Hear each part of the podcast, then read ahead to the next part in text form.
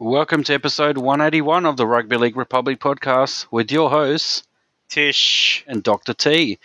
In this episode of the podcast, we preview the 2020 NRL Grand Final. We discuss the Dally M Awards and much, much more.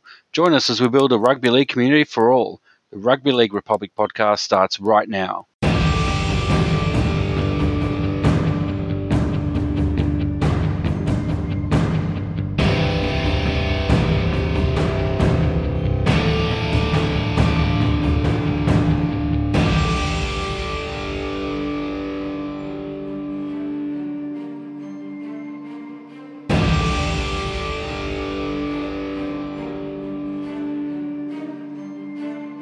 Welcome to episode 181 of the Rugby League Republic podcast. where We aim to bring you the everyday fan's perspective on the greatest game of all, Rugby League. This is Rugby League for the people. I'm your co-host, Dr. T. Joining me is Tish. Tish, have you had a big week this week in the lead up to the 2020 NRL Grand Final? It is finally here. Yes, that is right. Yeah, look, I've had a great week. I've got to say, I was so excited uh, that the grand final is finally here. You know, there was a there was a chance that we might not even get here, but this, uh, but we got here this year. And uh, Doctor T, I've even got my grand final tickets.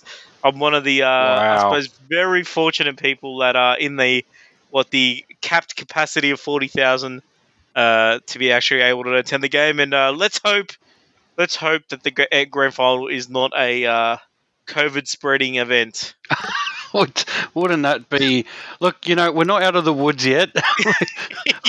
yeah. we we still could have uh we still could anything could happen with COVID, you know, and hoping not. But um yeah, look, well done to obviously the Storm and the Panthers for making it to this year's grand final. Uh congratulations to all the fans who are gonna be there just like yourself. And all the others who'll be there on the ground. Uh, unfortunately, I got a I got a ticket myself uh, for the grand final, Tish, but it's a, an extreme social distance ticket. Uh, Oh, wow. Venue, my house. So uh, that's how far away I'm. I'm just to be sure. I'm just way, way far away from from the ground. But look, it should be a good one. Those of Mm. you, hopefully, who are less socially distant, much closer to the action, hopefully, will get a good view. Uh, do you know if you're going to have a good? Uh, is it whereabouts are you positioned? Do you have any idea? Um, look, I think um, I think if there is a corner post, uh, you might see me behind a corner post. That's because I was looking. I saw, you know, these are pretty expensive tickets because the the tickets are um are in the uh what the the three figures. Can I say that? Yeah, there are three figure Yeah. tickets. But um, and I thought they were going to be great, but it's it's actually like near the ten meter line. So uh, yes, so I don't know if it's going to be best. Probably probably if you're at home, you probably have better a better view. Um, but you know, the grand final isn't always about having a great view. I think it's about being a part of it. And uh, you know, I've got to say, look, you know, when I uh, I mean the the best grand final I, I have been to personally is uh, when the Sharks won for the first time. Not a Shark supporter, but just the emotions that were at that grand final. It kind of made me want to go to every single grand final really if i could get a chance just because of the just because of the emotion that the fans bring onto it. And um, yeah but this one is you know i've got somebody in my family who supports the panthers and uh, she's really excited about it so i thought this is a, a great opportunity to go. But yeah look uh, yeah so i think grand final is more about the atmosphere more about being a part of something rather than sort of uh, just uh, you know, just watching the game live. I'll probably I'll probably go home and probably watch the game over again um, to actually figure out what actually happened. Because I think sometimes you get a different perspective when you're at the ground. So yeah, Uh, do you have any grand final there, uh, memories there, Doctor T? Do you remember any sort of? Uh, I think you were there for the famous, uh, famous uh, Ainscough uh, affair '99, right? I I've been to quite a few actually. I think we may have. I think over the over the years, over our little, um, you know, our, our other series where we talk about the uh, almost, uh, what was Fairy it? Our tales. almost fairy tales and a few other things. We, I've definitely, uh, yeah, I was. I think I was there for. Well, I was definitely there for the biggest one ever, which was the '99 one. Uh, that Mm. was the one that you're referring to, the the famous St George Illawarra Melbourne Storm one, uh, with the uh, the very very famous penalty try there and at the end. Uh, Yes. which was uh, an unbelievable way to finish that grand final, a momentous Mm. one for the Storm, obviously. Uh, you know, would have also been a fairy tale for the uh, the St George Illawarra Dragons at the time. Um, yeah, that was. I think that was my first. That was possibly my first one, uh, which was you know not a bad start to to for your first grand final to go to the biggest uh, the biggest one ever in terms of number of people. I don't think we've we'll, we'll ever come close. I think we got like was it 108,000 or something people there almost so like it broke the Yes. record I think it's still I think it's still got the record um, I think after that I went to the uh, I think I- I've been to the I think when the Roosters won against the Broncos potentially or or um, or was it the other way around? I keep, I keep forgetting. I think in 2000 I think possibly the Broncos won that one. Uh, no actually no sorry. It was uh, I think it was the Roosters won that one. Um, but yeah. Oh maybe maybe it was the other way around. I don't remember. But um but then yeah look to me the worst memory was um, the 2001 uh, the Oh. Eels. I was there. I was Oh in no! I was in I was in the I think I remember I was uh, back when it was in the previous configuration of uh, what was then Stadium Australia in, in one of its previous incarnations and it had it wasn't uh the the nice perfect round you know clo- enclosed stadium it was. It had these big kind of massive wings on the edges uh, you know of uh, just behind the try lines both sides and uh, which basically felt like you know one of those cheap kind of bleachers at, at um at a high school kind of thing, and that's what it kind of felt like by the time you walked up to the top. So I was pretty much far away, and it was my Eels there. You know, record-breaking season if you'll remember. The likes of uh, you know Jason Taylor, Michael Buettner, all those players were there. Yeah, Um, and we got demolished in the first half by an Andrew Johns led Newcastle Knights. It was 24 0 at half time. Uh, we caught up, but, but unfortunately, they ended up winning 30 to 24. So, you know, what a way to deflate expectations of a record breaking season that they had, the Eels, yes. with a terrible first half in a grand final. Uh, you know, didn't didn't quite help that I think it was a Brian Smith led kind of um, you know, people people refer to it as choking. I I don't Mm. know if that's the case. I think I think they just weren't prepared for uh, what Andrew Johns had in store. I think uh, I think no one could, you know, it was at a time when he was at his peak. So yeah, those Yeah. are some of my grand final memories, and uh, yeah, it's been. I think I don't think I've been since then. It's been such a long time, but I've I've been I've quite enjoyed the. Uh, the look, I don't know. I think uh, it's kind of nice having having to watch them at home, and over Yeah. the years, it's all changed from you know having the afternoon grand final, firing up the Barbie, Four having o'clock, right? The two- That's right. Three o'clock, four o'clock. Yeah, that, that was three o'clock start. Not anymore. Yeah. Now it's in the last like two decades. We've gone to twilight, five o'clock, seven o'clock, eight o'clock, four o'clock. It's a bit, you know, it, it's all over the shop. So hopefully we can get back into some sort of a traditional time. I don't know. I, I look if you were to ask me what time is it on this year, I I actually honestly can't tell you. I'd have to look it up. Uh, yeah, well, I think it's prime time seven thirty. So I, th- I think I think uh, it- it's this is going to be interesting too because we're in a daylight. So this I, I know we're normally in daylight saving, but this grand final is a month out from what it's normally at. yeah. Uh, the other thing is that there's no public holiday the day after. So I think the experience is going to be different for everybody else, uh, for, for everybody for this particular grand final, just because of when's it on, um, and then you know obviously there's only two games. There's the NRLW game, and then there's the grand final straight afterwards. So it is going to be a bit of a unique grand final, obviously with the. Con- now this is another. This is the COVID configuration, I suppose, of uh, of uh, of you know uh, Stadium Australia, um, which is kind of uh, you know it's they've actually moved it from the Sydney Cricket Ground to get more spectators in. So that's also a very interesting part of Yeah. this grand final. Is I mean, this they're playing at a stadium that would have been taunted, at, like would have been under construction Mhm. if COVID hadn't happened. So that's kind of interesting. And yeah, I do remember that Parramatta grand final. I've got a, a Parramatta Newcastle grand final. It's um, I think that is going to be uh, a future uh, almost uh, fairy tale episode. I could you know just just the, the whole story of it. I don't want to relive it, Tish. I don't want to relive it. it's to be a hard one. And, Don't do that and to me. and I've got to say, with this particular grand final on both ends, you know, whoever ends up not winning, um, it's a, it's an almost fairy tale for both teams. You know, if you look at potentially who could be retiring at the end of for one team, and the other team having, uh, you know, a, a father son combination, having a, a season where they've only lost one game. Um, you know, if they were to end up losing, I mean, that's that's pretty that's a pretty shattering, uh, almost fairy tale right there as well. So I've got to say, it's going to be a huge grand final. But I think before we get there, we probably need to uh, just to just review for a short time what happened the week before. What do you say we get into tackle number one? Let's do that. Let's get into our six tackles, and here we go. Tackle number one. All right, so the first game uh, saw the Storm winning 30 to 10 over the Canberra Raiders. A uh, look, they just got off to a super super start. Three tries in the first nine minutes. I mean, mm. you know, what can you say to that? Once you once you leak three tries in eight minutes, eight nine minutes, there's no turning back and there's no way to get back and that's that's kind of what ended up happening you know 18 nil straight away um, and and then uh, they yeah they basically went on with it. So they ended up scoring uh, four five five tries to two. Cotric scoring the only two tries for the Raiders.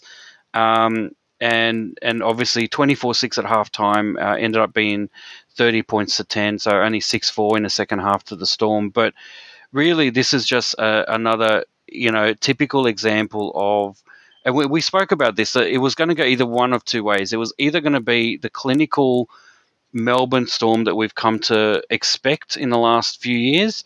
Um, it's the typical kind of, you know, just a machine, a well oiled machine versus the Canberra Raiders that can, uh, you know, play on emotion. Um, you know, they, they'd already kind of uh, had that emotional win against the Roosters a week before, uh, avenging their grand final loss from last year. And you know, would would that emotion uh, carry them uh, momentum wise through the Melbourne Storm to the grand final? And the answer to that was quite clearly no.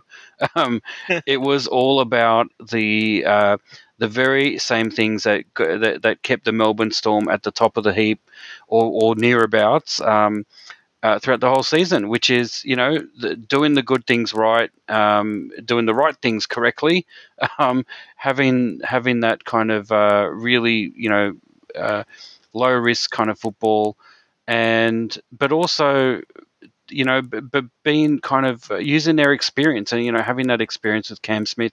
Uh, look, Cam Smith, you know, a lot of people who listen to this will know I'm not his biggest fan. I think there's, you know, he's he is a good player. I'm not. I'm. I, will be very uh, controversially say I think he's a little bit overrated at times, uh, but he does he does have some uh, on occasion really bring in those plays that. Um, that, that kind of make you realize this is why he's the captain. This is why he's been successful for so long, and and it came in the form of a try saving tackle where he I forget who the player was, but he was uh, um, he was basically uh, kind of you know stretched out, pulling the player back. The Canberra Raiders player, I think it was it might have even been Jack Wighton, in fact.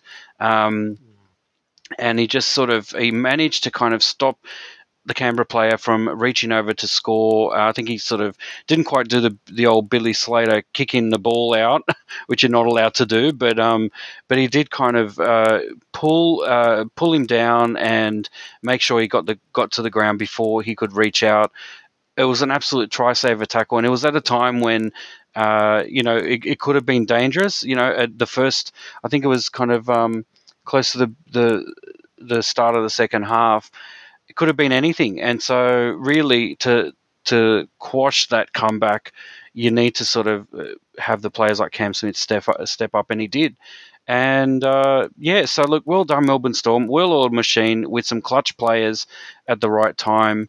Uh, and well done. Look, unfortunately, Canberra Raiders, we say goodbye to them. They had a pretty good season, but I don't think they were anywhere near as effective as they were last year when they made the grand final. And uh, and got so close to winning against the Roosters. So, Tish, what were your thoughts on Storm versus Raiders? Well, yeah. Look, I think that the uh, well, I think the Storm they came out uh, absolutely on fire. You could definitely tell um, how much an advantage that week off was because obviously Canberra looked a little tired. They looked out of it. They they looked like they lacked intensity. Um, I know that they had some travel issues on uh, you know actually on the day Um, apparently, they, they got there late, and certain things uh, happened, and all you know, and things like that. Of course, Ricky Stuart uh, didn't play that, you know, as that as an excuse. But I think overall, like it just showed um, why it's uh, that one week off is so important in this competition because you really do need to, uh, you know, you really do, you know, playing the top teams week in week out four or five weeks in a row uh, is is it's a tall order. Now I know the Raiders. We talked about how smart Ricky was. He you know the ploy to sort of rest, um, you know, the players at round twenty, which he did.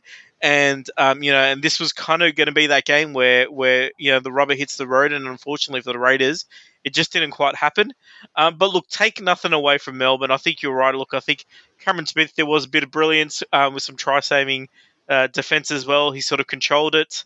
Um, you know, for, for the most part, uh, you know, the Storm in the first half were brilliant. Their forwards were were really uh, quite a step above the Knights. So, uh, uh sorry, the Raiders. So I think, I, uh, you know, I think at the end of the day, I think you know, it was a very it was a very good performance from Melbourne.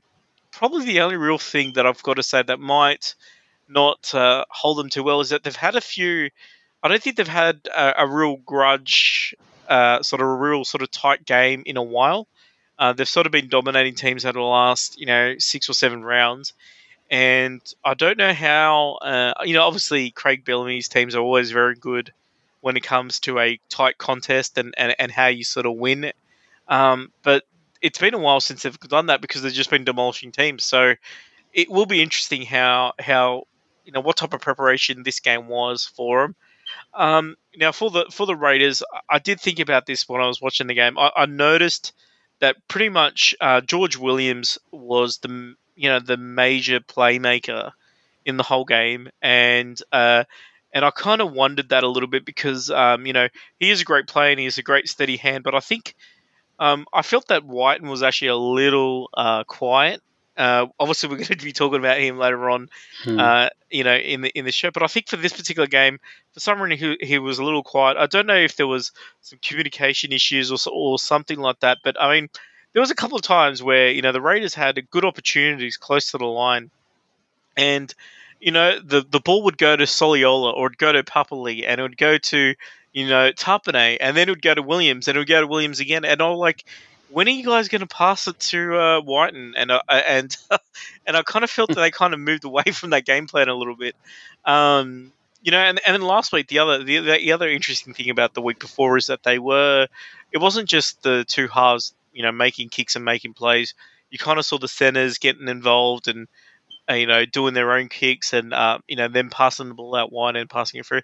You didn't see that sort of, um, you know, uncanny style that the Raiders have. I think they try to pay a bit, bit too conventional, and I think in the end that cost them an attack. It, it became very simple strategy for, for Melbourne on on how you sort of uh, defend against them. Um, yeah, and look, yeah, the Melbourne Storm. Look, I, I think um, you know it's a new look Melbourne Storm, isn't it? You know, you've got Pep and you know, there's no more Billy Slater anymore. There's no more Cooper, uh, Cooper Cronk. Uh, but I've got to say, Jahrome Hughes and Papenhuyzen um, you know, Cameron Munster, they've got some really good players at Melbourne, and uh, they're going to be hard to beat this week. So uh, well done to Melbourne, and uh, I think better luck for the Raiders next year. All right, and the next game, uh, much closer game, much more exciting, was the Panthers twenty to sixteen victorious over the South Sydney Rabbitohs. Uh, this was a really exciting, really high quality match. A lot of really interesting things going on. In the end, it was three tries apiece. Um, and really, it was Cleary getting uh, all three of his tries converted, plus a penalty uh, goal uh, to to get the edge over Adam Reynolds, who only managed to get uh, two of his four kicks for goal. Uh, he also had a hmm. penalty goal, I believe, and, and missed it. So yeah, that's right. Um, so look, at the end of the day, the Panthers winning in a tight one against the Rabbitohs. Um, I mean, in many ways, they didn't really look like losing. They you kind of felt like they always had the edge on the Rabbitohs.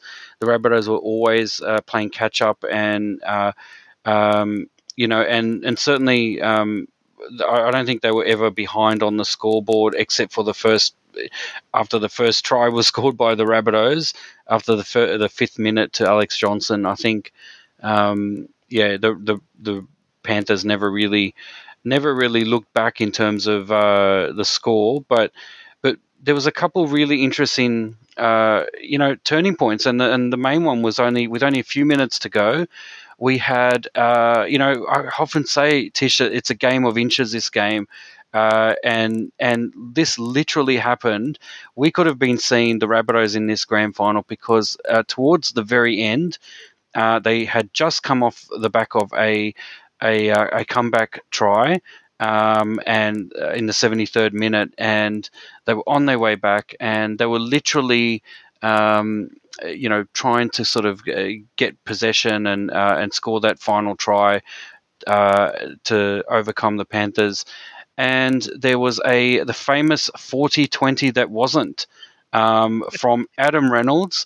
It looked for all money like he had got a 40-20 with uh, I think it was only a few minutes ago, and really could have been the turning point that uh, could have got the Rabbitohs, uh, you know, in a position to score that try and and then they they went to the video ref. I think I don't know if it was challenged potentially or it was just the the video ref was just reviewing it. I think in during the course of uh, the, the the time that it took for them to set that scrum, and they realized that actually Adam Reynolds had just put literally half of his foot on the line on the 40 meter line, which basically uh, nullified that 40 20. Uh, obviously, you've got to be behind the 40 meter line when you kick for uh, kick for the sideline, and then you've got to kick it from your 40 me- behind your 40 meter line.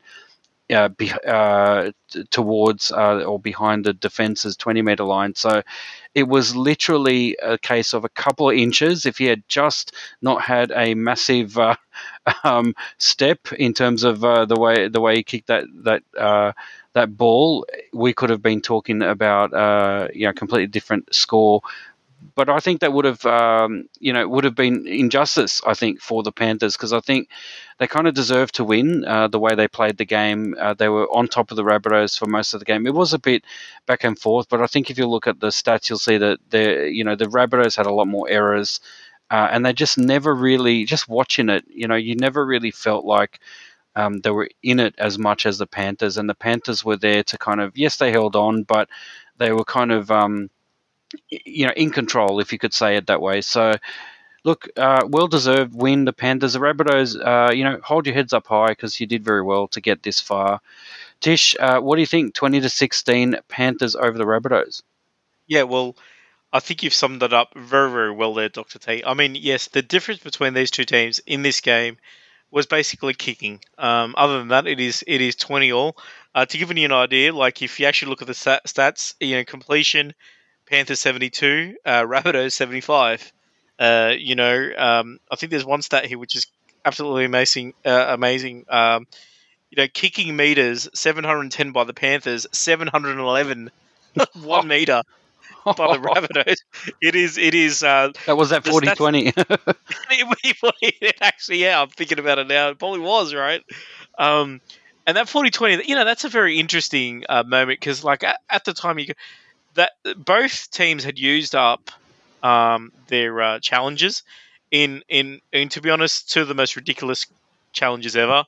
Um, yeah, and and and and and and so, um, but they actually went back and checked it, um, which I don't know if they're necessarily supposed to be able to do. I think there was another incident in the uh, Rabbit uh, in, in the other game as well where um, they did actually check something, or you know, they held back on a decision just to uh, make sure or something. And uh, yeah, like you know, nobody really said anything, but I, I, don't know if it's if it's what should be used, you know. But uh, but look, they actually did, did, go check it, and you know, he did actually land.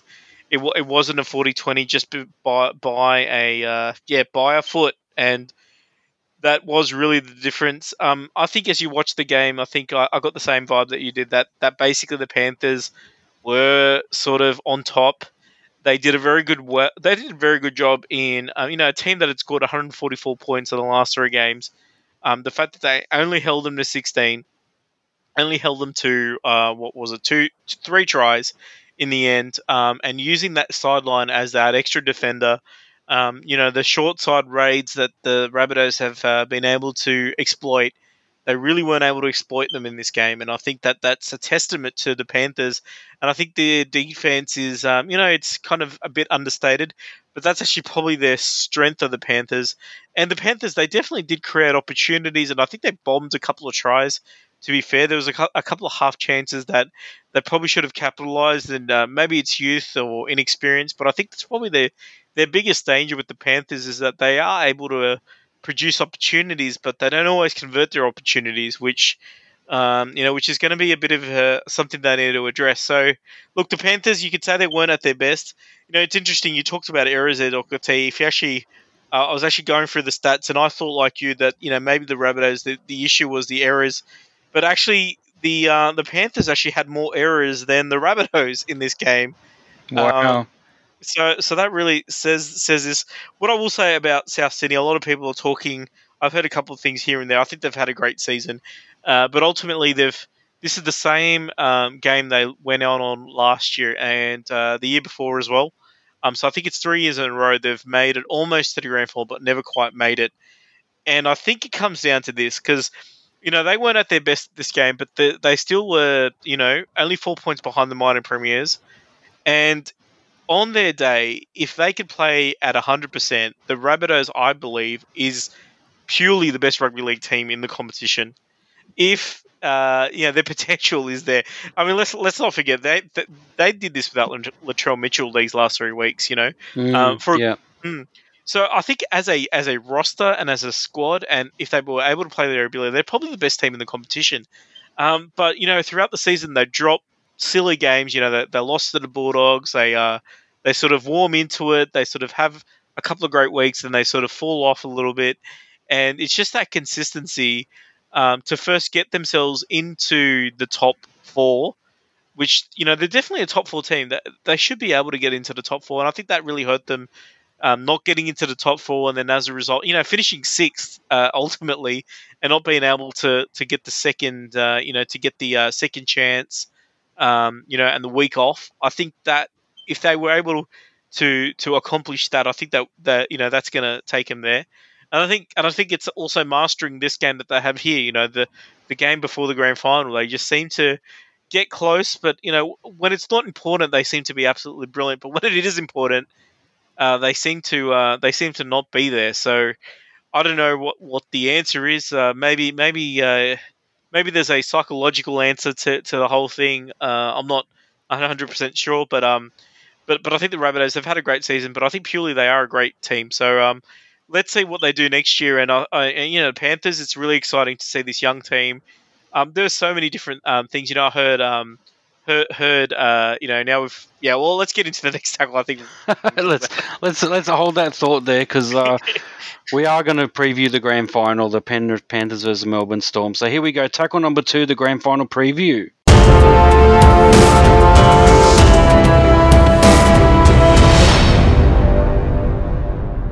Right, Tish. Before we get into what you've heard online, let's uh, let's just quickly go through the. Uh, I'll quickly run through both of the squads, uh, and then we'll talk about what our thoughts are and who's going to win, etc. So the Panthers will have Dylan Edwards at fullback, Josh Mansour and Brian To'o on the wings, Brent Naden and Stephen Crichton on in the centres, Jarome Luai, Nathan Cleary in the halves. Uh, at in the forwards, you've got Isaiah Yeo, uh, Liam Martin, uh, William Kikau, and in the front row, we've got James Tamou at uh, prop uh, captain, James Fisher Harris, and uh, Apisai Koroisau at hooker. And on the interchange bench, they've announced Tyrone May, Kurt Capewell, Moses Leota, and Zane Tetevano. Obviously, coached by Ivan Cleary, Nathan's daddy. Um, Melbourne Storm, uh, we've got Ryan Papenhuyzen in the fullback. We've got uh, Suliasi Vunivalu and Josh Addo-Carr on the wings. Brenko Lee and Justin Olam on the centres. Uh, Cameron Munster and Jahrome Hughes in the halves. In the front, we've got uh, at lock Nelson Asofa Solomona, uh, Felise Kaufusi and Kenny Bromwich in the second row, and in the props we've got Jesse Bromwich, Christian Welch, and obviously Captain Captain Courageous Cameron Smith uh, at hooker. And on the interchange bench, we've got Brandon Smith, Tino, uh, how do you say this? F- Fasula Mil- Miloi? oh man, that's Salula Malawi. for for Malawi, I think. Uh, Dale Finucane and Nicho Hynes and Craig Bellamy, of course, uh, in uh, in coaching that team. Look, I've, look, I think it's fair to say uh, I, I don't know if they've got they're pretty much at full strength both teams as far Yes. as we're aware. So nothing really major to speak of in terms of injuries and what we would expect at this time. But um, Tish, uh, let's start with what your rumor mill is has uh, churned up this week. Okay, no, it wasn't wasn't really a rumor mill. Uh, I've got to say, but um, no, I was just going to talk about uh, some of this stuff about this game. Firstly, uh, you know, Ivan Cleary is the coach um, of of the Panthers, and uh, obviously his son is playing for the team as well. Uh, now, the last time the Panthers won, interestingly enough, their coach was um, was Johnny Lang, and uh, I believe their captain was Martin Lang. Um, so that's Well, I don't know if he was Well, the captain, but he was definitely in the side. he's definitely in the side. yeah, so yeah, that, that was interesting. And then uh, what I did hear was an interview with uh, Mark Geyer, and he actually interviewed um, Melbourne Storm great Matt Geyer. Yeah. And then he then he kind of realised that there's a there's a bit of a you know, both both I suppose sort of uh, Super League teams as well a little bit. But you kind of go back there. There's kind of quite a bit of a um, you know, it's kind of interesting how these two t- teams sort of line up from that sort of way. And um, look, I think I think with the uh, with the Panthers, they kind of missed kick out. I think you know there was quite a lot of drop balls and errors, and um, pretty much I think missing kick out was kind of really big because um, you know Kurt Capewell, you know he he said had an alright game, but then you know he sort of dropped the ball three or four times. Um, so I think from from the Panthers' point of view, they are they are going to be strong in those areas. Um, and look, I've got to say, look, you know, I think that um, you know their bench, uh, you know, I really like uh, Leota and Tetevano off the ba- uh, off the bench. Tyrone May, you know, he ha- scored that brilliant try with Cleary, and it's interesting, you know, this team, um, they're all local juniors. I think, uh, apart from maybe Tamou and Tetevano, they they seem to be the only players that that didn't sort of grow up in the area. Um, so these guys all really know each other's game quite well. Oh, Koroisau as well, I should say. But they know each other really well. They've got really a sixth sense. They've been playing so many games together, and it's kind of like a team that's sort of grown up in the Panthers area versus the Melbourne Storm system. You know, the dynasty. You know, the dynasty of uh, you know of, of the Melbourne Storm, where they've sort of taken you know players from left, right, and centre. You know, a lot of potential players, and they've been able to turn them, you know, turn them into a winning team. Um, you know, a very interesting sort of uh, sort of lineup, and they've been on fire over the last few weeks from their attacking point of view. Um, their forwards are, are quite strong as well, and this is going to, be a real uh, interesting matchup. You know, like you know Tamou and James Fisher Harris up against Christian Welch, and uh, you know the Bromwiches as well uh, up in the in the forwards as well. I think that's going to be a very interesting contest. Obviously, whoever wins uh, as well. And look on their bench, you know, Finucane, uh, Brandon Smith, and Tino, um, some really good big players. But I, but I've also got to say, Nicho Hynes has got that creative edge to him a little bit, and uh, you know, he when he comes onto the field, he kind of kind of um, sort of uh, makes up for maybe a lack of creativity uh, the Melbourne Storm seem to have sometimes. So it's a very interesting sort of uh, you know line up both teams, and it's going to be an absolute uh, you know crazy sort of game. I've got to say. So look, no real rumors. I don't, think there's like you know I, I, suppose you know was it last year or the year before you had the the Cooper Cronk in, injury situation. That was kind of a bit. Uh, you know, you didn't know if he was going to play or not. I can't remember if there was any sort of um, you know, there's more sort of, I think, a, a rivalry between Robinson and uh, Ricky Stuart last year, which kind of dominated the headlines. But I think for these two teams, I think it's just purely about the football. Um, really, not too much drama between these two teams uh, throughout the season as well. Um, so it's going to be interesting. But what I will say is that, um, you know, probably the big real news that's probably taken away from the game is whether this is Cameron Smith's last game. And uh, I don't know if you saw Dr. T, but uh, you know, with ten minutes to go in the uh, prelim, uh, he did a, a lap of honor around the field, and then um, you know afterwards, the Channel Nine interviewed him and said, "Was that a lap of honor?" He goes, "No, I don't know what I was doing. I just the fans were cheering, so I just decided to give him a lap of honor." Uh, you know, I was like, "What are you doing, Cameron? You, like, why don't you just announce that you're retiring and just we could focus on the footy here, mate. You know, but uh, it's going to be interesting. Um, you know, whether this will be his last game or not. But I think that's probably another interesting, intriguing twist. So. Wow. So yeah, look, yeah, well, look. Uh, maybe I'll get your thoughts, and then we can sort of both figure out uh, who will go, who will, will we go for. Well, thanks, uh, thanks for that, Tish. I think, yeah, I wonder if uh, your Cameron Smith observation there is uh, maybe something to do with a hush hush media contract that is about to be announced. Potentially, he might, he might, uh, he might not want to say where he's going because he's, uh, he's probably going to uh, be a commentator or something on Fox or something. I wonder, Oh, and maybe he's not allowed to say it at, uh, to, Well, I- in, on Channel Nine. I don't know.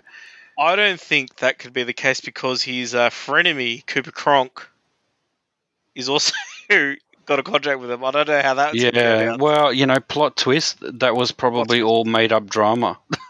Oh, there you go. Maybe they're just best friends. But uh, look. Teach onto this game. I, I thought what I'd do before we get into some of the nitty gritty uh, and our final kind of thoughts on who's going to win uh, is is take you on a bit of a journey uh, of uh, interesting facts and statistics about Okay. uh, not really statistics, but more just interesting uh, coincidences or not uh, to show you how connected these players are and the world is and hopefully this will give us some uh, some ideas about where this uh, where this game might land. So let me just sort of take you very quickly. So. Um, Looking first of all, let's start with their performances this year. So, if we look this year, we've seen that uh, obviously the Panthers uh, look only really lost one game, and that game was. Do you remember who beat them?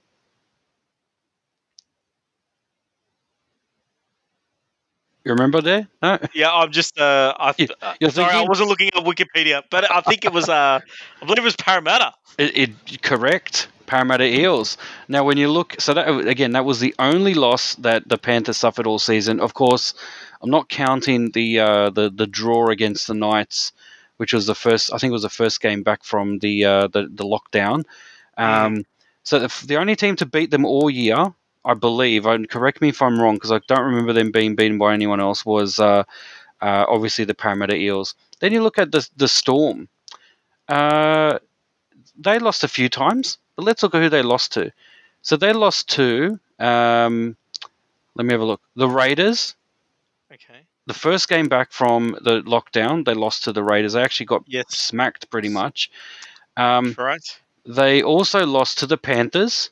So again, this would be a bit of a rematch kind of situation here. You know, the Storm looking for revenge. It was only a seven point victory, 21 14. Uh, and then an interesting little tidbit who did they lose to in August? Uh, the Eels. 14 0, you remember. Fir- I think the first time ever that the Eels have held the Storm uh, winless, uh, so, sorry, held the Storm to uh, pointless to zero, um, and uh, that was amazing. But then, obviously, uh, towards the end there, I'm not counting the Dragons win before the the finals because I think that was the case of uh, the Storm resting their star players uh, and kind of throwing the towel in for that one. Um, but yeah, interesting. The Eels have beaten both grand finalists this year. Very interesting, which kind of uh, yeah makes me makes my Hmm. blood boil a little bit. But anyway, let's If move they on. choked in 2001. let's let's uh, let's not go there, please. Another interesting thing you spoke about the the last time the Panthers won in twenty. Uh, 2003, sorry, not 2030. 2003, long time ago, 17 years ago. Um, their captain actually was Craig Gower. Yes. You're right. Martin Lang was in the lineup. He was in a prop, but he wasn't the captain. And John Lang, as his father, was the coach. Interesting little tidbit was, uh, you know, uh, what else? Oh, who was the uh, captain? So you remember who they played? I'm, I'm going to ask you some questions here, Tish. So you got to be alert. Okay. Who did I they believe play? they played the Roosters. They played the Roosters, of course, and you you will remember there was uh, was there that famous um, uh, was that famous tackle, wasn't it? The uh, who was it? uh, Scotty Sattler. That's right. Against uh, I think it was oh, Ryan Cross, maybe or Todd Yeah. Byrne, one of these. But who was the captain of the Roosters? You remember? I would say it'd be Brad Fittler, right? It was Brad Fittler. Very well done. excellent there. But so that's interesting that you, we've got. Uh, first of all, it just reminds you a long time ago, but you got Brad Fittler, who's now the Blues coach. Uh, was there and in a losing side the last time the Panthers, and of course the other link is obviously people. Some people don't remember the Brad Fittler was obviously a Penrith Panthers junior, having having won. Uh, I think he was actually there in the first time they won that premiership in 1991. He was in very integral part of that side. So again, small world there, and here we are years later. But who was the coach of the Roosters? You remember? Oh, was it Ricky Stuart? It was Ricky Stuart. So poor Okay. old poor old Canberra Raiders. they've, you know, have had something to do with the Panthers' last win, but uh, yeah, unfortunately on the losing side there. Um, interestingly enough, I also looked at some of the key players in the Panthers, and it was uh, it was brought to my attention, and I had completely forgotten this that uh, Apisai Koroisau was also there as a premiership winning hooker for the South Sydney Rabbitohs in 2014. Yes. Now I completely forgot about that, and uh, which is which I'm quite shocked. But I I did completely forget, and I thought you're right. He actually did. Uh, he did actually. Uh, you know, obviously won that premiership. A very you know not their first premiership, obviously their 21st premiership, but but really it they it felt like their first premiership. It, it had been so long, 40 years, generations. I think. Yeah. Yeah. And interestingly enough, who was on the losing side? So we remember obviously that they beat the Bulldogs, but who was on the losing side there on the interchange bench as well, making an appearance? But good old Dale Finucane, My God. who is also going to be running out for, Hmm. You know, the, the, the Storm this week. So we're going to have potentially a Koroisau versus Finucane connection uh, of uh, epic proportions there in uh, in the grand final this year. So very interesting little tidbits there. Eels obviously uh, on top of both teams this year couldn't make it, and obviously the other connection being Koroisau and Finucane uh, matching up again against each other. Uh, once again in the same, you know, one at hooker and the other one at interchange. Very, very interesting. Um, six years later, and uh, and yeah, so look, there, look, there's probably other connections that I couldn't go through, but um, I've I've got a connection that I've discovered. uh, please, Um, please go for it. Yep. Oh, this is a full-on one, Doctor T, but Oh. it relates to the Pan- Panthers in 2003. Oh, here we um, go. Are you ready for this? So, I'm, I'm ready. I'm, I'm I'm opening up my Google right now. Here we go. okay, okay. well, this year we've been affected by COVID. In 2003, what was the world facing? oh no! SARS. Wow. The, the first is the first version is. Are you serious? 2003 serious. wasn't it? 2000 November 2002 is when um, SARS was um, released, which is um, it, it's actually called CoV2, SARS CoV2, and then um, in uh, obviously in December 2019 is when um, sorry COVID no, COVID 19 is actually SARS CoV-2. That's So- right. Yeah, CoV-1 uh, yeah was in November 2002, and this was only yeah so November 2002 and December 2019 are the two different dates for these uh, sort of epidemics that both uh, yeah um, so that yeah so Wow. Uh, so the the link is that when when there's a global epidemic, the Yes. Panthers are. Oh, look! You know, you have just almost swayed me towards putting putting more money on. Uh, oh, this is is uh, very very interesting. But look. Oh look, I'm, I'm not surprised because I think I think the thing is once you look hard enough you'll find all sorts of connections. But look, I I've got to say, um, yeah, those are the that. Oh, look, your connection was brilliant. I did not realize that. But look, I think uh, look, let's get back to the the actual teams themselves, Tish. But I think at the end of the day, I think uh, this is what it boils down to. We've got we've had a consistent team all year in the Penrith Panthers that have only really dropped one game against uh, an Eels side that uh, you know failed to sort of uh, failed to capitalize on their early season form.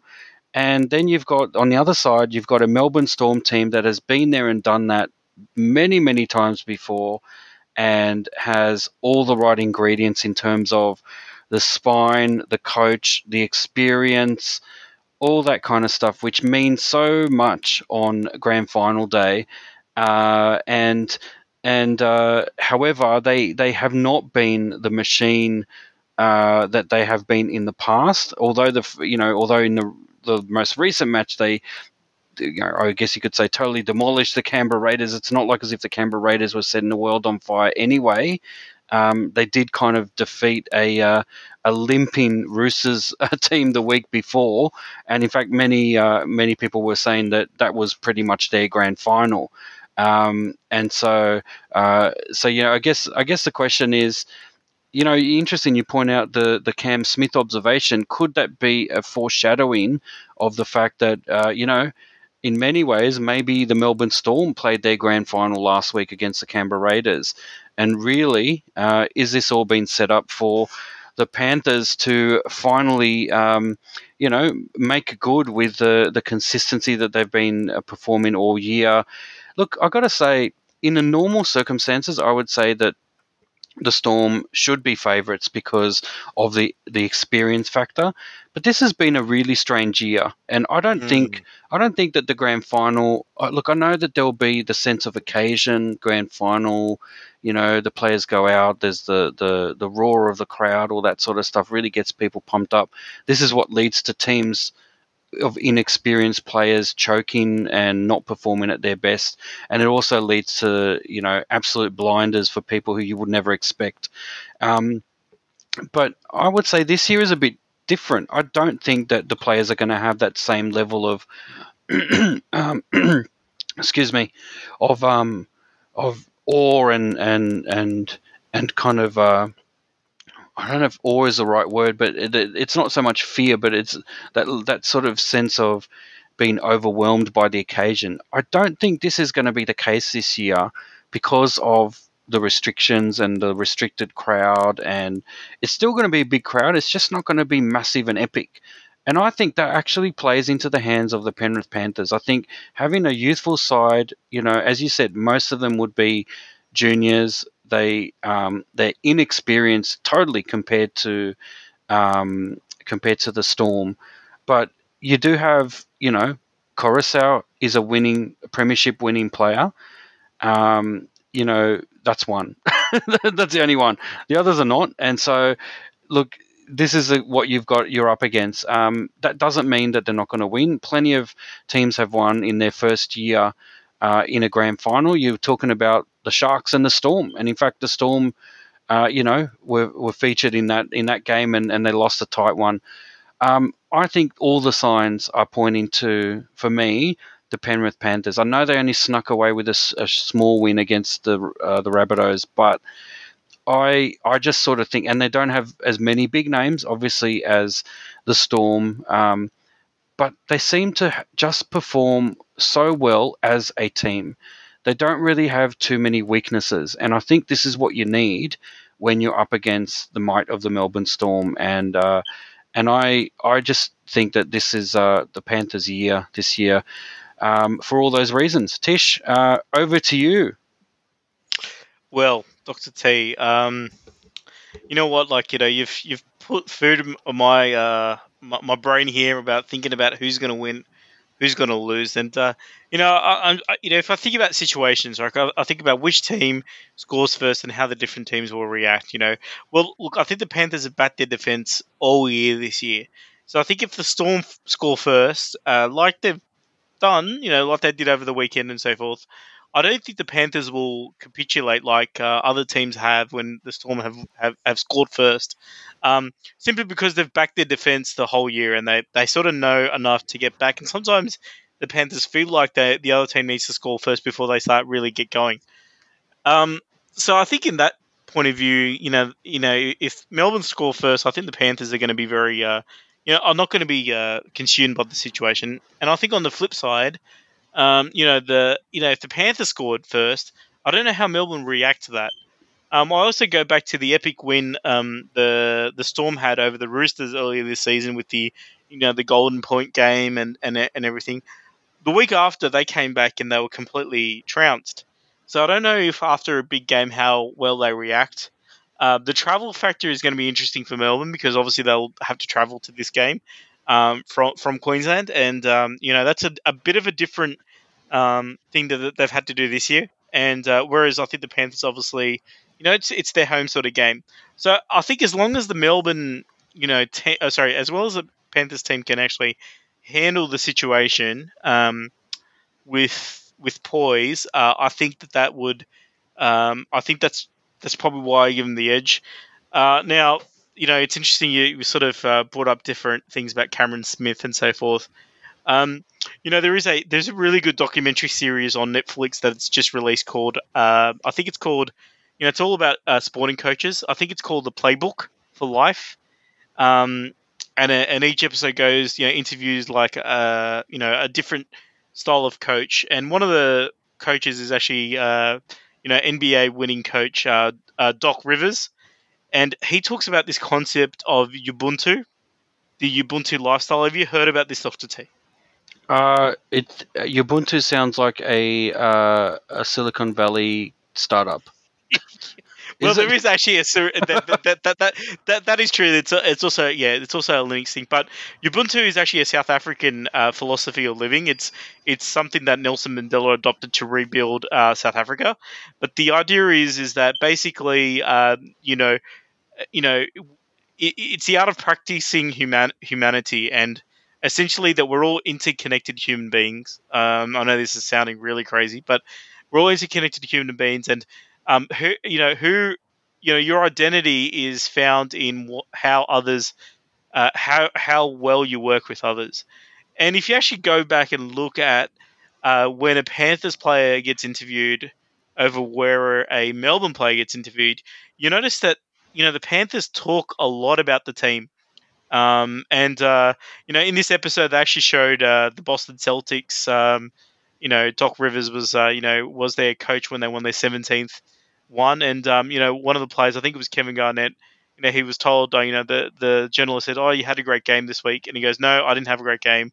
Uh, we had a great game. I was only in my position because somebody else was in their position." And if you think about the Panthers and the way they played, they had that um, they have that interconnectedness about them because they've played for so long.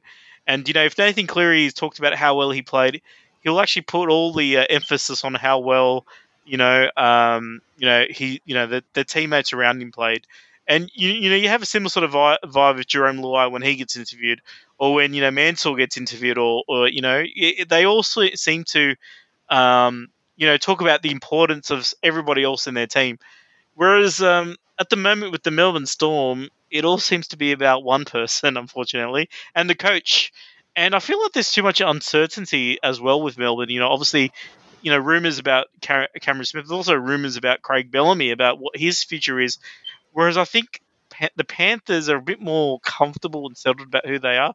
So I think that's why they've been able to play so well this year. I think that, that they really haven't had, you know, in previous seasons, they had a bit of a shake up, coaching shake ups, and they've actually gone through a lot over the last few years. If you think about, you know, a, a, new coach last year, not making the eight last year, the year before being such a great team, but having their coach sacked, having all this turmoil.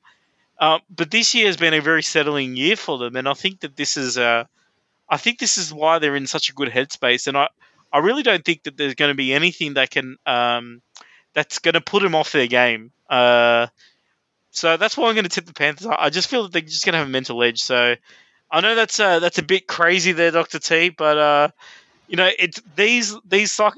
At the end of the day, you've got two really good teams. They know how to play the basics well. You know, it's 17 uh, great players on each team. The real battle is going to be in the mind. So I think that's going to be it. And I think the captain's challenge is going to play a big role in this game. Uh, traditionally, uh, in NRL Grand Finals, new rule changes have played a part. Let's go back to 1999. You know, First year, the video referee. Yeah. And what exactly. decides the game? the video referee, you know?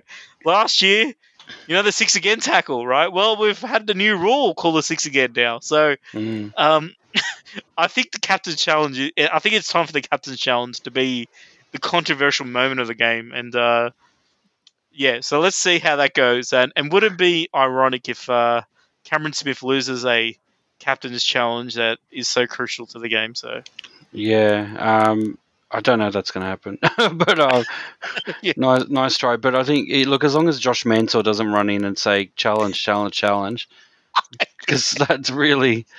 I mean, he should have just pulled his head in a little bit because yeah, that that cost him a little bit. But yeah, look, maybe it will come down to the experience of Smith versus Tamau as captains. Um, Mm. but yeah, I, uh, just on your point, I think you're 100% right. It is always, always about the mental game at this point because you will have, you know, pretty much two teams that are fairly evenly matched. Uh, very, very often uh, it is that way in grand finals. Very rarely do you get such a mismatch in, in skill set or or form going into a grand final. But when uh, you know when when you get sort of evenly matched teams, it is almost always. I mean, we talk about the defense winning big games, big defense winning big games. And big defense is really about that team mentality. And so I kind of agree with what you said. Uh, and let's not forget, we've talked about this in the past, that one of the, the greatest kind of, uh, you know, documentaries to come out this year worldwide on Netflix was obviously The Last Dance, which is about Yeah. the, uh, the, the, the Chicago Bulls in the NBA, uh, and they're they're winning, uh, you know, the six, uh, uh, well, not six straight, but six in eight years uh, NBA premierships. And and look, the key thing that, that I had no idea about there was uh, the coach Phil Jackson's, um, you know, philosophy. He had a very strong kind of Native American, um, you know, philosophy that he, he Yeah. baked baked into uh, the way he approached the game, the way he approached his star players in particular, and and the way that he kind of you know he got them doing things that you know the the meditation kind of rituals and things like that, and he didn't overdo it, but he did it in such a way to remind them all that uh, to get out of their heads in a in a way and and live in the moment and play in the moment. And I think, I mean, the success speaks for itself. I mean, you know, six six wins, six finals. Uh, and uh, you know, obviously uh, with Jordan as well, six finals MVP. So you can't get more a, a strong evidence there that he was, as a coach, able to bring them all together um, and and get his best players absolutely performing at their best when it counted. And I think that's what it will boil down to. So if it if it tends to work for Cleary, if this is what's working, then let's see the evidence of it up against. I think it's fair to say one of the most difficult teams that you would want to go up against in a grand final, which is a Melbourne Storm, coached by Craig Bellamy, captained by Cameron Smith. Uh, this is the true litmus test of all of those things that you just spoke about, Tish, and all the things that we spoke about earlier about the the youthfulness of the Panthers lineup, the the way they, they play for each other, and of course their defense, which has been uh, so strong this year. Uh, in clutch occasions, and so, yeah. Look, my tip is the Panthers as well. We both tip in the Panthers. It should be a really, really great game. I'm looking forward to it. But let's move on to uh, tackle number three. Here we go. All right, tackle number three, the Daily Messenger Awards. Uh, just some quick ones we'll go through, and then we'll uh, and we'll talk about the um, the the big one in the next tackle. So the Provan Summons Medal, which uh, I believe is awarded to, is this like a what's the technical thing for it? It's the Provan Summons Medal for uh, for People's Choice Player of the Year was actually won by a team, the New Zealand Warriors. And I think that's amazing. It's amazing that Mm. they were allowed to do that because it's meant to be a players' uh, award. But I think I would have to agree. I think of all the players, all the teams that have sacrificed so much through this COVID situation, the New Zealand Warriors have done it the most. They've sacrificed the most. And I think it's absolutely amazing that uh, such a prestigious medal is uh, awarded to the entire New Zealand Warriors team because I think they have done so much to be separated from their own young families and it must have been really, really difficult while they've been here. So, well done to the New Zealand Warriors. Um, all right, the NRL Rookie of the Year, and and Tish, I'm just going to go through these, and if you want to sort of uh, uh, add any of your thoughts, please do so. Um, Rookie of the Year, Harry Grant from the Tigers. Well done, Tigers. Yep. Tigers player. Do you agree with that? Um, disagree Okay. because he's not a rookie. He played two games in 2018. Oh, I think I think there's technic. I think the technical rules are you've got if if you've played fewer than four, I think then it counts. as- Okay, well- yeah, I think that's I think Okay, well, in these in these weird, you know, unconventional uh, definition of rookie, uh, I suppose yeah, go for it. And by the way, uh, I thought Provan Summons Trophy Benji Marshall, but anyway, oh, there you go. There you go. Well, luckily it was a people's choice, not Tish's choice. So there you go. yeah, there you go. Um, captain of the year. Well, you know, Cam Smith will be annoyed with this, but Roger Tuivasa Sheck Mm. winning that one. Uh, coach of the year, Ivan Cleary. I'd have to say yes to that. Um, top try scorer of the year, the Ken Irvine medal, goes to Alex Johnston. 20 tries. Well done. He seems to have won this a few times, actually. And another one who's won it, uh, top point scorer of the year, Adam Reynolds, at 191 points. So well done to both of those Rabbitohs players. The VB Hard Earned Player of the Year award was jointly won by Jake Trbojevic and Tohu Harris. Um, the uh, Peter Frilingos Memorial Award for Headline Moment of the Year was for Project Apollo, the NRL's restart project, which uh, obviously uh, we talked about this, you know, the, the wacky ideas that the NRL had that they would come back before everyone else, and they have pulled it off with uh, great success, I would say. I think that this is kind of, in terms of the NRL as a whole, this is the story of the year that we uh, reluctantly, I think, shut down and locked everything down. And then they Mm. worked so hard in the background to get things moving again, to make sure that they could operate within a bubble um, safely. And they worked with the governments of the day. And, and, you know, it's just really, they've done such a great job. So, Project Apollo, I think it was headed up by Wayne Pearce, I believe. So, Yeah, well done, Wayne Pearce, another Tigers representative there. Um, the drink wise, I don't know if that's a wise thing to put as a the drink wise try of the year goes to Kotoni Staggs versus uh, the St. George of Broncos versus St. George Illawarra Dragons in round 15. Uh, the Youi tackle of the year goes to Josh Papalii on Jamal Jamal Fogarty uh, uh, when they played the Titans in round 15. So round 15 gets the try and the tackle of the year. Must have been a big week that week. Um, the female player of the year uh, was the was Ali Brigginshaw from the Broncos. Well done, Ali. Uh, the Rebel NRLW Rookie of the Year was Kennedy Cherrington, and the NRLW Try of the Year was to Madison Bartlett. Now, let's go through the Team of the Year. And uh, look, the way they do this is obviously the, the player with the most points within the within the the category gets that award. But often, what happens is because some players, you know, if you're in a, a team with a lot of stars, you kind of don't um, you kind of don't stand out uh, as much as as you would if you were in a team of uh, not not so many supporting staff. And so I think this is what often happens with these awards that you get um, you don't always get the best performed player of the year. You get the best performed player who is not overshadowed by his teammates. So let's go through. Uh, the team of the year, and Tish, uh, feel free to chime in if you have a uh, an objection. If you want to catch him, captain's challenge against any of these. So, so here we go. Best fullback, Clint Gutherson from the Parramatta Eels. I'd have to agree with that. I'd have to agree with that. I think he's been, without doubt, the best Eels player all year, and uh, you know, not very well supported by some others. So there you go. But yeah. I think he's the most influential fullback, and I think that's what these awards really highlight. the The most influential fullback for their team is is probably Clint, Clint Gutherson. Um, but you know, you've got Papenhuyzen, you've got um, and you've got Dylan Edwards, I suppose, for for you know who are playing in this week's grand final. But yeah, I think I think Clint uh, Gutho is definitely up there, you know, and uh, yeah, there you go.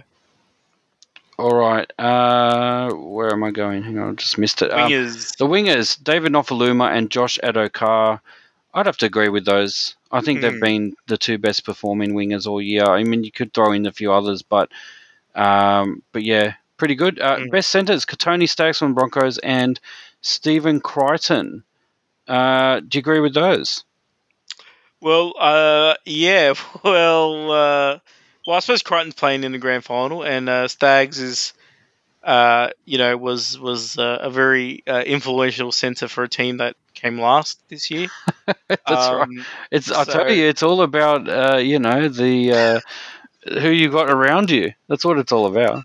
Yeah, that's right. There you go. So, so look, I mean, like, I mean, um, sort of the, you know, who's that guy for the Roosters? Uh, you know, he's an absolute sensational centre. I'd probably have to give it to him based on merit. Um, but yeah, but then obviously very hard for anybody other than Luke Keary in the Roosters to actually get Dally M points. So That's right. that, that that's how it ends up being, right now. So yeah, Exactly. All right, best five eighth, Jack Wighton, and uh, spoiler alert, we'll talk about him later in a minute. Um, best best halfback was Nathan Cleary. I'd have to agree with that. Yeah, Um, look, and the Panthers feature, uh, you know, quite a bit in the forwards. Uh, you've got best lock is Isaiah Yeo, Isaiah Yeo, and uh, Kikau was one of the the best second rowers, and Fi- James Fisher Harris was one of the best props. The other second rower was Tohu Harris, and the other prop was Josh Papalii, and of course, best hooker was Cam Smith, and uh, and I think those are the key kind of team uh, sort of awards. So let's move on to tackle number four, the big one, Yep. the Player of So- the year. Oh, sorry, so go ahead, go I- ahead. I just wanted to say one thing. Alex Johnson wins uh, top try scorer of the year, but doesn't feature in the team of the year as well.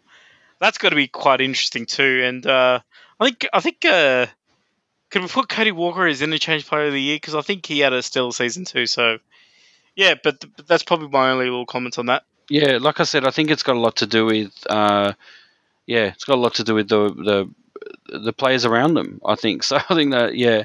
Um, all right, let's move on to tackle number four. Here we go. All right, the big one, the Dally M Player of the Year.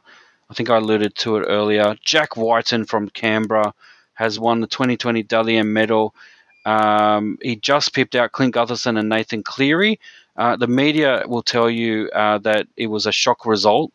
Wighton polling 26 votes, one ahead of Gutherson and two ahead of Cleary. So really, we could have been talking about a Clint Gutherson, uh, you know, Dally M medal, and I would have been, I would have been okay with Clint Gutherson, but I think, I think it's fair to say that you know Wighton really did stand out in Canberra.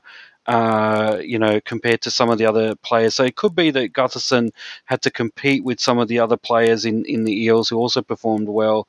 Uh, but yeah, I, I- look when you look at it, the, the those that trio, Wighton, Gutherson, and Cleary. I think it's fair to say that those three have been really the most uh, most well accomplished players this year. Wouldn't you agree?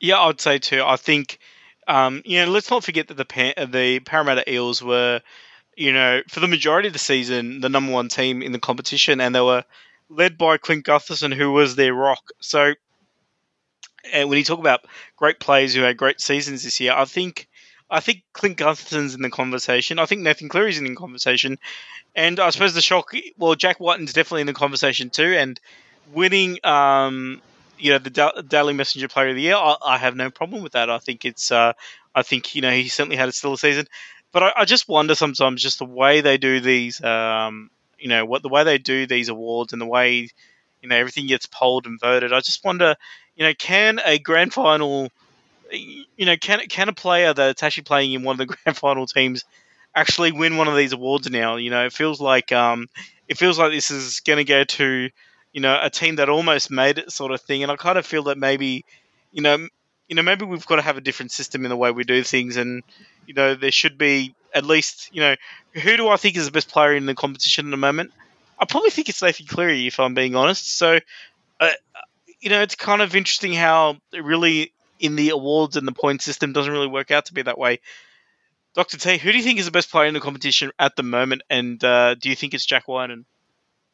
Uh, well, if if you count the fact that they're not active any longer in the in in the season, Competition, yeah. then you can't. But uh, look, I don't know. I think it's a toss up to be honest. I mean, I got to admit that there is look there is something to be said about the the the system of having a player of the year which is based on the regular season, and then uh, and then nothing for any of the finals games, but you only get another major prestigious award if you're the best player on the ground at the grand final. And so, again, not to harken back to the NBA, but that's exactly what they've got there. They've got that system of, you know, if you look at the stats in, um, you know, you got the MVP, which is the best player of the regular season only. And then the finals MVP, which is the best player of the final series, which is really not the entire final series. It's only the it's it's the equivalent of the grand final, except they play best of seven. So really, it's the same setup here. You've got the Dally M the Dally Messenger Player of the Year, which is for the regular season, and then you've got the uh, Clive Churchill Medal for the grand final. And I think that's fair enough. But what gets lost is performances during the rest of Final the final series. series. So if you ask me. I would actually say Clint Gutherson would be the best player because Mm. the only reason that they were even in that game against the Rabbitohs last week, uh, in week two of the finals, was because of Clint Gutherson's hand in their three tries. If you remember, the, the Rabbitohs went up early, just as they did against the Panthers, and then uh, and then all of a sudden, out of nowhere, Clint Gutherson clicked into gear, and Mm. the Eels were 18-8, I think, at one point. So, and it was all because of him. Uh, he had a hand, and he created all three of those tries. He was, uh, you know, instrumental in keeping them there. But unfortunately, one player doesn't make the team, and so this is the issue: is that you know, again, if you if you're asking me who deserved, who or who would be the best player at the moment uh, uh, of you know. Uh, of all the players that have played so far this year, I would say Clint Gutherson. He unfortunately, as a team, the Eels weren't able to make them go any further. So, um, because I don't, I honestly don't think there's any other player. I know Cleary's been playing well, but again, for the Panthers, it's really a team game. It's not really a Cleary game. Um, Mm. He is not that influential over their performances as much as just the defense, actually, of the Panthers and their team, uh, their team approach. So, and, and really, they've that's really why we're, we're tipping them for, or I'm tipping them anyway for a victory against the Storm. Is that it's it is a team game, and they've got all the right elements there. Uh, they're not relying on star power, and this is where teams have uh, you know come unstuck against the Melbourne Storm. Is that uh, you know certainly if you, if you go back to the and I don't like I don't like to, but the 2009 Grand Final where the Eels lost against the Storm, the same sort of situation. We were too reliant on the the brilliance of Jarryd Hayne, and if you remember that amazing finals run, um, you know that you can't do that against the Melbourne Storm. You never could do that, not in a Bellamy coach Melbourne Storm team. And so at the end of the day, yeah, I would say Clint Gutherson to me uh, has performed the best when you count the games within the uh, uh, the, Final the, the series. final series. Uh, having said that, Cleary has it all ahead of him. At the end of the day, if he's able to pull out the uh, Clive Churchill medal and and get a match-winning performance there, then uh, then yeah, I think it's fair to say that we will be much more comfortable, certainly with him getting into that Blues lineup at halfback than we would be otherwise. So yeah, what about you, Tish? Yeah, look, um, yeah, as I said, I, I do, yeah, I, look, I do agree uh, with a lot of what you say, and Gutherson certainly had a great season this year. I suppose, yeah, look, I'll, I'll still, I think, yeah, look, just the way the NRL is at the moment, it is become very much a team game, and unfortunately, if you play playing a great team, you really can't win these awards. So I just would like to see a bit of a change to the system. So, but look, uh, uh, as I said, look, you know, you really Jack Wighton had a fantastic season as well, so let's not take too much away from him as well. Um, I think he is a deserving winner, um, but I think they, I think it's good to sort of be able to uh, sort of debate um, the fact that perhaps there were some other players that are playing in teams that are still in the competition and teams that were, you know, in the final series um, that can that can do well. Um, you know, so so look, um, yeah, look, I, th- I think I'm happy with Wighton, but but I probably would have thought that Cleary was in there. I just wanted to bring up one other thing is that um, you know the last time the Panthers won it back in 2003, um, you know Craig Gower actually boycotted the um, uh, the the ceremony um, due to you know almost uh, you know pl- player you know player welfare and player uh, you know things, and then so there was a bit of a campaign to try and get uh, Craig Gower to um, uh, you know to to maybe get a retro Dally M award. Um, but uh, unfortunately, that has not happened.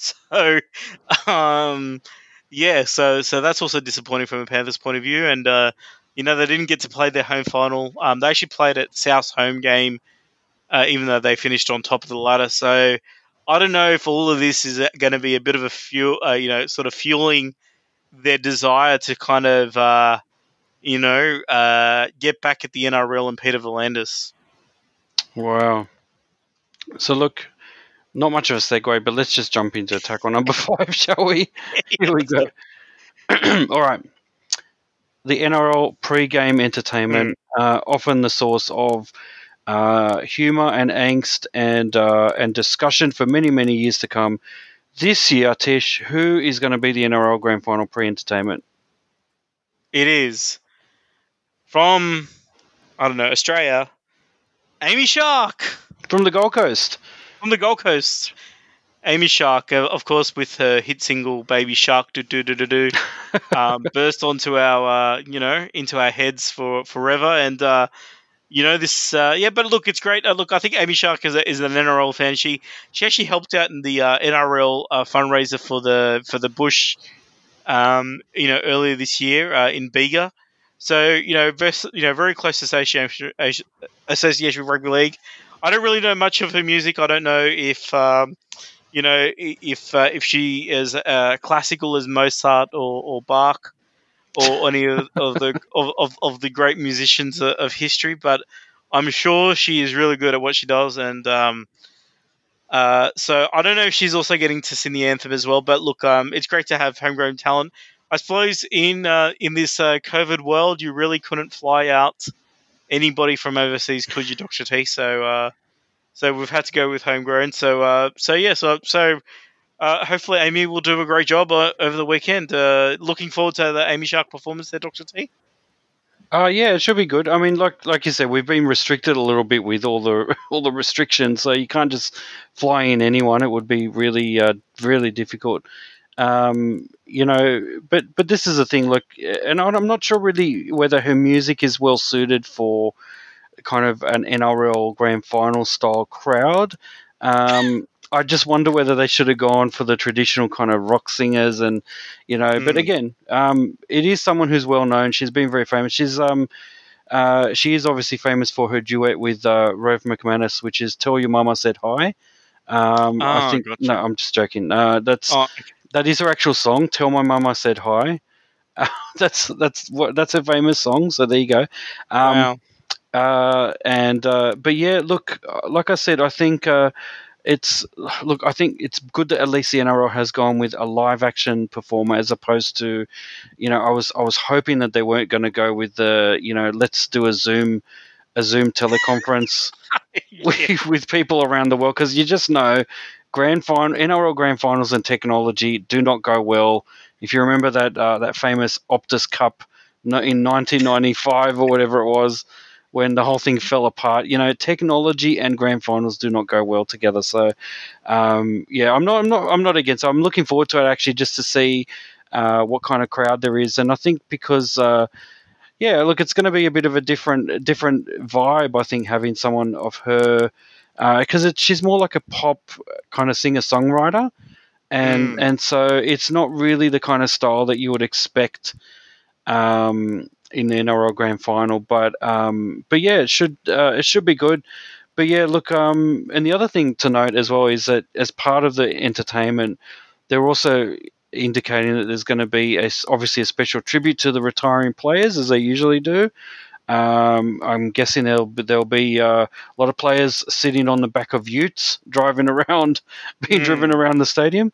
There's going to be a special tribute to Arthur Summons, obviously who passed away this year, and the presentations of the Ken Stephen and Veronica White medals uh, for the players who have made the highest uh, or the, the biggest off-field contribution to local communities this year. So, you know, Mm. the NRL not just sticking with a, a simple, uh, you know, performing act and that's it, but actually making a big show of it and actually paying due respect to those who have uh, who are retiring and those who have uh, passed away, especially the big names, and uh, and yeah, and also those who have done well for the community. So it's good. It's good to know that they've got some uh, more than a one-dimensional approach to doing entertainment, which is really fantastic. So, all right, let's move on to tackle number six. Here we go.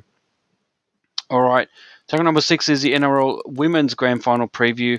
We've got the Broncos against the Roosters. This game will be on at 4:05 p.m. on Sunday at ANZ Stadium. Obviously, the, the precursor to the NRL game, uh, the men's game, uh, the Storm against the Panthers.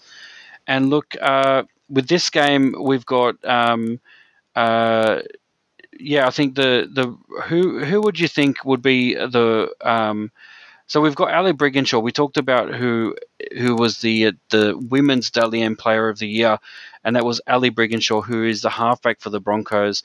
I think based on what we've seen this year, I think the Broncos would be considered favourites.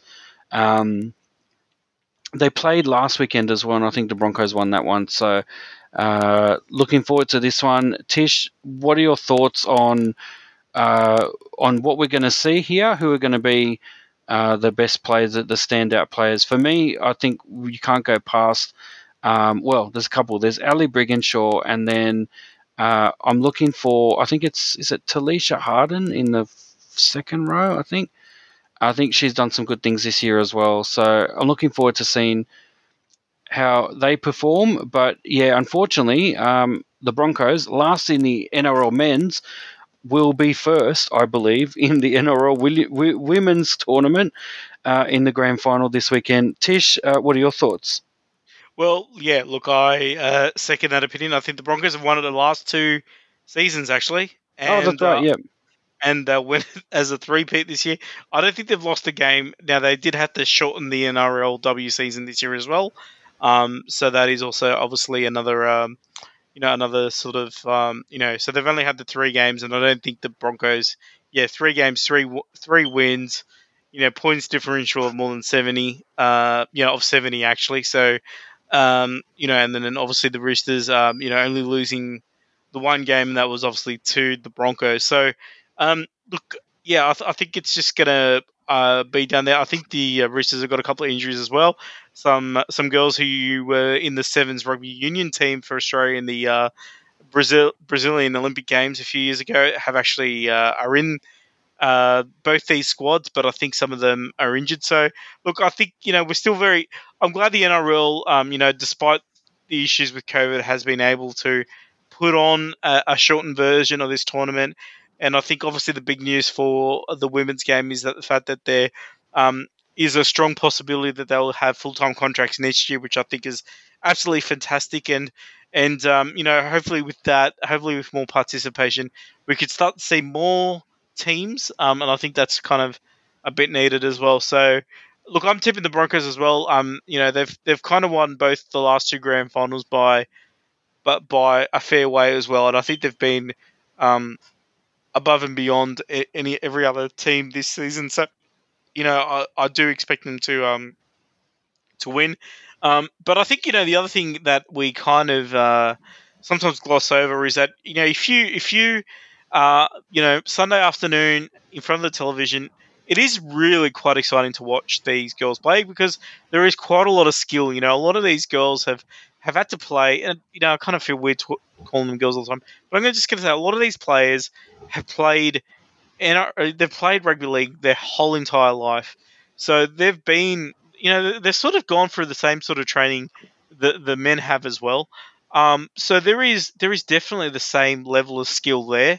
Um, and you will see that, and I definitely saw that with the Broncos last year. You see it in the um, women's um, state of origin as well. Um, so, so I think, uh, yeah, it's going to be highly entertaining. But Broncos for mine, and um, yeah, I think it should be great. And uh, what a great, what I suppose, what a great end of the year. We never thought we'd get to the grand final, but we've got two great games. We've got great entertainment. It's just going to be uh, absolutely tremendous this uh, this weekend. That's right. Whichever way you look at it, I think you're going to see a couple of really great games, and I think they'll be closer than than maybe we're we're anticipating. So, yeah. Um, but that's going to make it just more exciting. And so, look, wherever you're going to be uh, this Sunday, if you're in Australia, or early Sunday if you're on the other side of the world, um, hopefully you get to enjoy uh, the game. Uh, the games and uh, and and an end to a, a very epic and unprecedented season. Uh, I'm looking forward to just some really good football, but also I want to see, you know, in the pressure cooker situation of grand finals is where is where diamonds are made, and this is where we're, we're looking for some really standout performances and really memorable performances. So I'm, I'm looking forward to seeing what uh, what this next chapter in history will be written and how it will be written by either the Panthers or the Storm, uh, and obviously the Broncos and the Roosters in the women's as well. Uh, looking forward to it. But Tish, this has been an epic grand final preview. Next week we're going to be reviewing the games and. Uh, and look, as usual, please uh, get in contact with us if you want to talk to us, Our republic at gmail.com. Let us know what you think, uh, what, what you want to hear from us check out our website, uh, check us out on Facebook and Twitter, and obviously download our uh, our our podcast on iTunes. And please subscribe as well, and uh, leave a review or post comments. Tish, an epic, epic, epic podcast previewing an epic season uh, grand final coming up. And uh, Tish, over to you to wrap this one up. Well, thank, thank you, Dr. T, and I'd like to thank everybody for listening um, to this edition of the Rugby League Republic. We're your hosts, Tish and Dr. T. Join us next time on the Rugby League Republic.